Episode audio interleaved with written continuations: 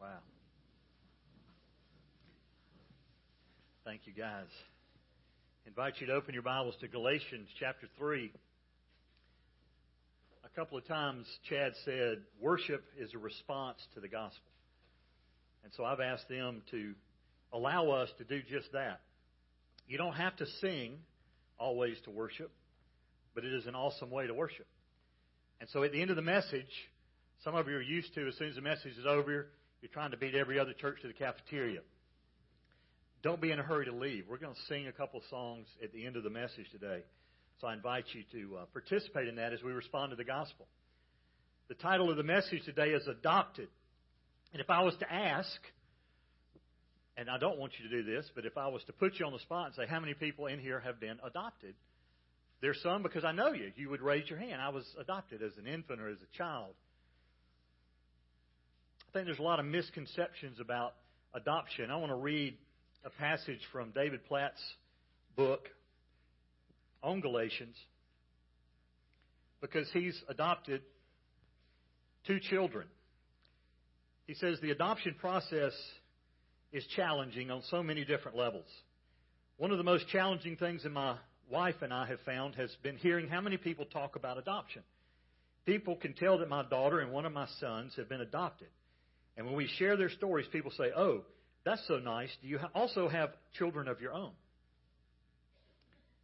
He said, That's phrase number one, not to say to an adoptive parent. I want to say, Come here real close. I have a secret. They're ours. And then he describes a few more of the wrong things to say. But then he summarizes by saying these phrases, myths, and misconceptions about adoption are not just annoyances to parents who have been brought through the adoption process, they're symptoms of something deeper. They show how little we understand what it means to be a part of God's family. Even our infatuation with the biological and adopted labels and the distinction between the two shows our tendency to qualify children into categories based around flesh and blood. As long as that's the case, we'll struggle with a gospel that tells the story of a spiritual, transracial adoption that changes the lives of each of us for all eternity. We are adopted into the families of God, family of God, and the implications of this are huge for understanding and living out Christianity. As a child of God, you've been adopted. So my prayer would be by the end of the message that everyone could raise their hand saying, Yes, I've been adopted. One of the things I, that is special to me about Parkwood, I was actually on staff there for about 15 years, about 100 years ago. From 1986 to 2001, I was youth pastor and then staff evangelist at Parkwood Baptist Church in Gastonia. There was a girl in our youth group that had been adopted, and we talked a lot about it. And I said, You know, you and I have something in common. She said, What do you mean? I said, We've both been adopted. I said, You were adopted by earthly parents. I've been adopted by Heavenly Father. And I said, The neat thing about you, you were adopted by two parents who came and met you and saw you and said, We want that one. My parents were stuck with what they got. But there's cool spiritual parallels into that concept of adoption. And we're going to get to that before the end of the message because it is a true spiritual blessing that we've been adopted into God's family if we have, through faith, come to Jesus Christ. So let me read just the first part of Galatians chapter 3, 19 through 22, just for the first point. In fact, I'm going to back up to 18. We don't have this on the screen, but this is where we were last week. I just want to show you the transition. Verse 18 For if the inheritance is based on law, it is no longer based on a promise. But God has granted to, uh, to Abraham by means of a promise. Then the question, verse 19 Why then the law? Or why the law then? It was added because of transgressions, having been ordained through angels by the agency of a mediator, until the seed would come to whom the promise had been made. Now, a mediator is not for one party only, whereas God is only one. Is the law then contrary to the promises of God? May it never be. For if a law had been given which was able to impart life, then righteousness would have indeed been based on the law. But the Scripture has shut up everyone under sin so that the promise by faith in Jesus Christ might be given to those who believe. First part of chapter 3 and really the first part of Galatians, we've seen what faith can do Last week we looked at what the law cannot do, and so it would be a great question then to say, so why do we even have the law? And that's a question that Paul anticipates from the Galatians and perhaps even the Judaizers that were infiltrating the church. And so he asked the question for them. It's as if he's saying, I know you're thinking this, so let's just get this on the table. Why the law then? Why was there a rule or standard? Why did God find it necessary to call Moses up on the mountain and give him the Ten Commandments? Now, how many commandments are there in the Ten Commandments? Anybody? How many? Yeah, just shout it out when you know.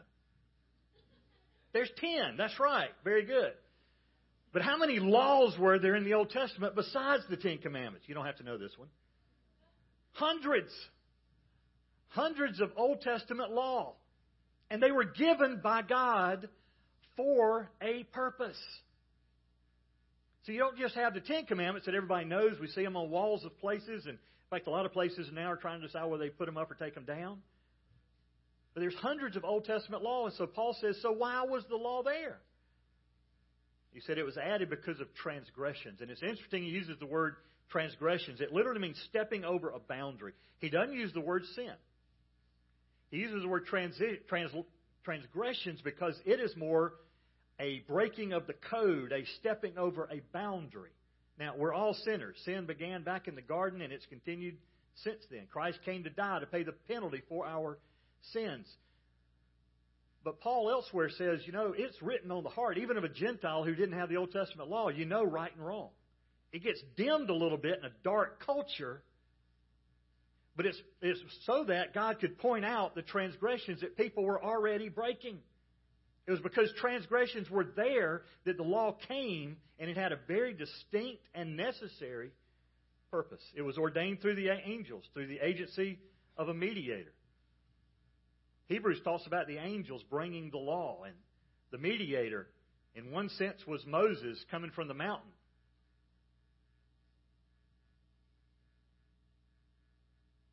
But then he asked the question Is the law contrary to the promises of God? See, God had made a promise to Abraham hundreds of years before the Ten Commandments. And what was that promise? The promise to Abraham was I'm going to bless you through your seed there's going to be a myriad of people that come after you that are basically from your seed, your child, your offspring. In fact, he takes Moses out on a dark night and says, Look up and count the stars. Try that sometime. It's impossible. There's, there's, there's too many of them. And he says to Abraham, You're going to have that many children and more. You're going to have this offspring. It's going to be incredible. There's only one problem. At the time, how many offspring did Abraham have? Zero. And how old was Abraham getting to be? Too old. How old was his wife? Too old. And so, this promise from God to Abraham that he's going to have this seed, this offspring, and a promise is coming, there had to have been times just in the flesh you scratch your head and say, God, have you forgotten me? In fact, on one conversation about the children, Sarah laughed out loud. This is becoming laughable. I'm 90 years old for crying out loud. What are you thinking? Abraham even tried to remedy the situation himself. But God still fulfilled his promise. And through Abraham, we have Christ, and now ultimately, you're here. And so the promise had been made to Abraham, and so when the law came, did it contradict the promise? Paul say, may it never be. The law didn't come to to conflict with it or to be contrary to it. It actually came as part of the fulfillment of the promise. In fact, if righteousness could come by the law, if it could be based on, out of the law, then we didn't need Christ to come and die on the cross. The law was inadequate. On one of our trips to the Holy Land, we, we, my wife and I take groups to the Holy Land, and I remember walking around the streets of Jerusalem, which the first part of the week, when you're there, we're around the Sea of Galilee and then in the desert, so it's just you're not really close to people. It's kind of spread out. It's a little more laid back. You get to Jerusalem, and everything narrows, and the crowds expand. And one of these ladies ends up walking beside a very Orthodox Jew, had on the full regalia with the tassels and the long sideburns. And here's what he said to her. She was getting nervous, I could tell by talking to her, by listening to the conversation. And she, he finally said, Well, here's my advice read the Torah. And when you come to a law, obey it. She looked at me and said, I ain't reading the Torah. Robert, you going to read the Torah? like, well, it's okay. The Torah is the first five books of the Bible. It's okay to read that. Here's the problem. If you think that you're going to be righteous by keeping those things in the Torah, that's where the problem comes. And here's what the Jews had done. The Jews had decided if we can perfectly keep the law, then we can be right with God. And what, what Paul is pointing out is that is impossible. And so what did they do? They started trying to narrow down. You know, we can't keep all those hundreds of laws. So they actually added more weight on themselves to say, well, here's how we'll get around. Here's some loopholes. Here's some things that we'll add so that we don't break the law. And you remember when they came to Jesus and said, what's the greatest commandment? You know what they were really asking? If we could just keep one, maybe that would make us right with God. So they asked Jesus, what's the greatest commandment? What did he say? Love the Lord your God with all your heart, soul, mind, and strength. And the other one's kind of like it love your neighbor as yourself. So the Jews were still in that mindset, and here's the problem. People, Gentiles, were coming to faith in Christ all over, but especially this letter is written to this region of Galatia, several churches in this region, and Judaizers were coming in, and what they were basically doing is they were coming to faith in Christ, they were adding Christ to the law. For the Gentiles, they were trying to add the law to Christ. And Paul is writing against that. Well, really what the whole letter is about. Because anything you add to the cross becomes an enemy of the cross. It's not Christ plus anything. And so Paul is saying, could we have been righteous based on keeping the law? May it never be. And, and the law had a purpose, but it wasn't to make us righteous. What was it to do? It was to point out our desperate need of a Savior. Verse 22, he says, The Scripture has shut up everyone under sin. He says, Scripture, the Word of God, not the law, but Scripture has come to shut up everyone under sin. It has made prisoners of everybody under sin. Anybody ever done an escape room? Y'all done? There's there's there's one right up the road, actually, about a mile from here. First one I ever saw was in Orlando. Some others are in Nashville. It's, it's a room now. You go and pay like 20 bucks and they lock you in a room and see if you can get out in an hour. And, and people will pay that. Anybody want to do that? Just we'll collect some money afterwards, just lock these doors. That'd be a new fundraising thing. But no, it's fun. You get clues and all that kind of stuff. You have to solve the clues and you get the key to open the door and you get out. Hopefully you do it in an hour. If not, they open the door for you. But folks, listen, under the law, because of what Scripture had pointed out, we were all in an escape room. The problem is we weren't reading the clues. And we weren't getting out.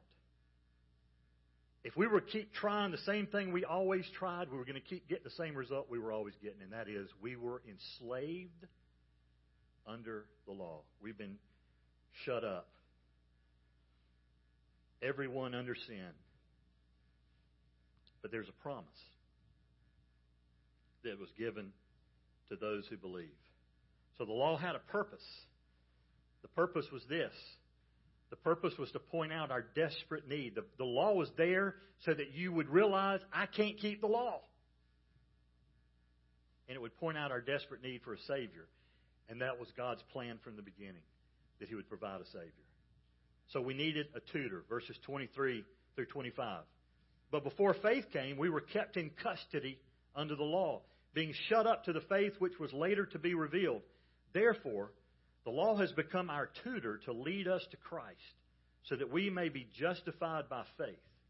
But now that faith has come, we are no longer under a tutor.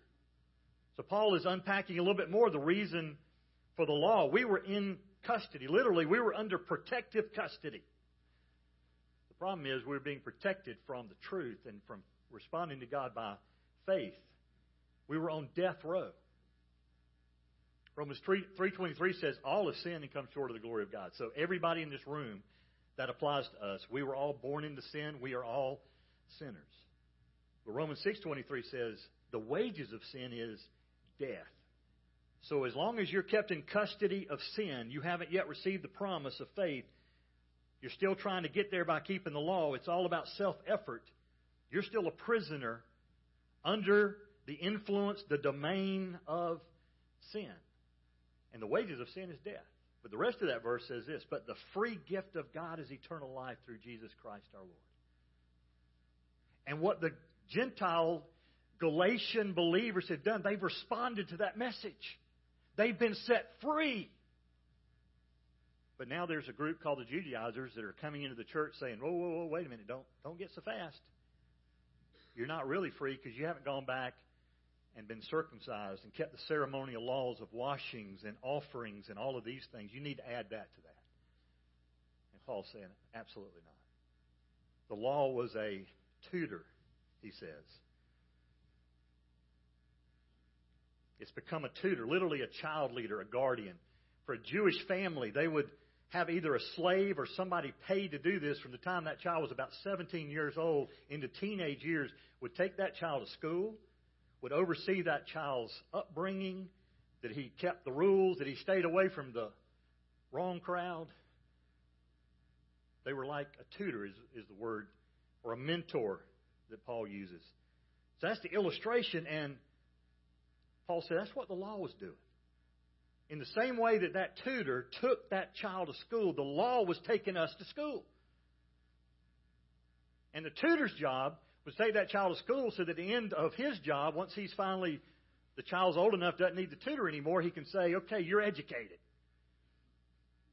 But what the law was supposed to do is take us to Christ so that at some point we, by faith, respond to Christ and we're now pronounced right with God. We are justified. In fact, Paul addresses this notion of the Jews in the Sermon on the Mount because the Jews thought if they could just keep their traditions, they'd be proclaimed righteous. Matthew 5:20, Sermon on the Mount, one verse says, "For I say to you that unless your righteousness surpasses that of the scribes and Pharisees, you will not enter the kingdom of heaven." He's speaking this to a group on the side of a hill in the Galilee region to say the most self righteous people on earth are the scribes and Pharisees. If you could get to heaven based on keeping the law, those dudes would do it because they keep the law better than anybody else. And what, what does Jesus say? Your righteousness has to surpass that. Now, for some, that sounds like, oh my gosh, I've just got to be better than they are. No. It means you've got to come to a Savior by faith and recognize I can't keep the law as good as them, much less better than them. And Jesus has made a way. The law was a tutor to lead us to Christ so that we would be justified by faith.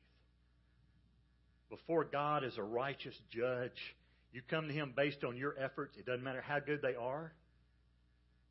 The gavel falls and you're pronounced guilty. And I think, because of conversations I've had with people, I think some people think it's going to be a balancing act in heaven. They're going to throw all your bad deeds on one side of the scale, all your good deeds on the other, and as long as your good deeds outweigh your bad deeds, you're in. You ever met anybody that thought that? Don't raise your hand if you've ever thought that. but I think that's what some people think. I think some people honestly think they're going to get to heaven and they're going to say, well, you let them in, so you got to let me in. It's not going to be the balancing act. And even if it was, your sin would always tip the scale against you. Because the wages of sin is death. But the free gift of God is eternal life. Here's what Jesus did Jesus took the sin that was credited to you and took it on himself and took it to the cross. We needed a tutor. We needed a Savior. We needed a tutor that through the law would point to our need for a Savior and so that we would come to Jesus and helplessly and hopelessly cry out for a Savior. So we're justified how? Not by keeping the law. We're pronounced innocent by faith. And we're no longer under a tutor. The Judaizers grew up with that tutor, and they just kind of viewed the Gentiles, these people over here, they're just bad boys that didn't have the right tutor. The truth is, as the boy grew up, he didn't need the tutor anymore. As you come to faith in Christ, you don't need the tutor anymore. And then last, this is awesome. We are one in Christ. Keep in mind, The Judaizers still considered themselves a little better than the Galatian Christians, a little bit above. It's kind of like God had two sets of children. They may get into heaven, but they're going to have to come in the back door. And Paul says, no. Verses 26 and following, and I'm done. He says, For you are all sons of God through faith in Christ Jesus. For all of you have been baptized into Christ, have clothed yourself with Christ. There's neither Jew nor Greek, there's neither slave nor free man, there is neither male nor female, for you are all one in Christ Jesus. And if you belong to Christ, then you are Abraham's descendants, heirs according to a promise. You're all sons of God. In the doctrine of justification, we are right with God, the judge. In the doctrine of adoption, we are loved by God the Father. When you read that, if you've come to faith in Christ, don't miss this. If you come to faith in Christ, you're all sons of God. In case you're sitting there thinking, well, time out, I'm a female. Paul specifically uses the word he uses for a reason. He could have said children, and that is not the word he uses here. If your translation says children, it's because somebody wanted to include everybody. Paul did include everybody. He uses the word sons for a specific reason. It had everything to do with heirship. It had everything to do with inheritance. It had nothing to do with gender. In the day that Paul writes this, only a son could have the full rights and privilege of inheritance. And so here's what Paul's saying Men and women, because of your faith in Christ, you now have the full rights and privileges of inheritance of God the Father. You're all sons legally of God. And some of you are saying, oh, wait a minute, he still says sons. Well, then he goes on to say, listen, just to make it clear, there's not slave or free, there's not male or female, there's not Jew or Gentile.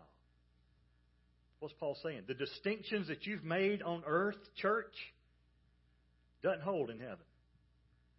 We're all equal at the cross. And we all fully participate in the inheritance of the promise that God has made way back there to Abraham, now thousands of years ago. There's no racial, social, or sexual discrimination. If that is true, then, the last verse applies. If you have come to faith in Christ, you've trusted Him for your salvation, you believe in Jesus, that He died on the cross to pay the penalty for your sin, and that God raised Him from the dead, and that He's coming back. Then, verse 29, if you belong to Christ, then you're Abraham's descendants, heirs according to a promise. Let that sink in. And I'll close with just four application points. If that's true, if you are a child of God, then four things I want you to leave thinking today, and I'll do these quickly. Number one, you have been set free. You're no longer shut up under sin and the law. You've been set free. Second, you've been justified by faith. Literally, you have been declared judiciously, judicially innocent. There's not a hung jury here. The judge has already dropped the gavel, and everyone that is in Christ has been pronounced justified. You are innocent. Just as if you'd done it right. Just as if I'd always done the right thing. Number three, you're a partaker of the inheritance of sonship. You're a legal heir. And you are immersed in and clothed in Christ. I kind of skipped past that, but he, he said, You've been baptized into Christ. You've been clothed with Christ. You've literally been invested with clothing. You've been baptized. You've been overwhelmed. You've been, we're not talking about water baptism here. We're talking about a spiritual significance, and he's using baptism, that word that means immersed or overwhelmed fully, to say, that's you now. You didn't just get a little bit of Jesus, you got it all. You're now a joint heir with Christ. In fact, in God's mind, you're seated with Him already in the heavenly places. And that's good news. Let's pray together. Father, thank you for the truth of the gospel. And Lord, now, even as we respond to that truth. God, would we respond? Would we sing as Men and women who are free. We're free in Christ. May we sing as men and women who recognize we're not under captivity to the law anymore. Jesus has paid the price for my sin. He paid it when I couldn't possibly pay it. That ought to change the way I live my life. That ought to change the way I represent the gospel to everybody else. So, Lord, as we sing now, inhabit the praise of your people. May we respond to the truth of the gospel. I pray that in Christ's name. Amen. Let's stand together.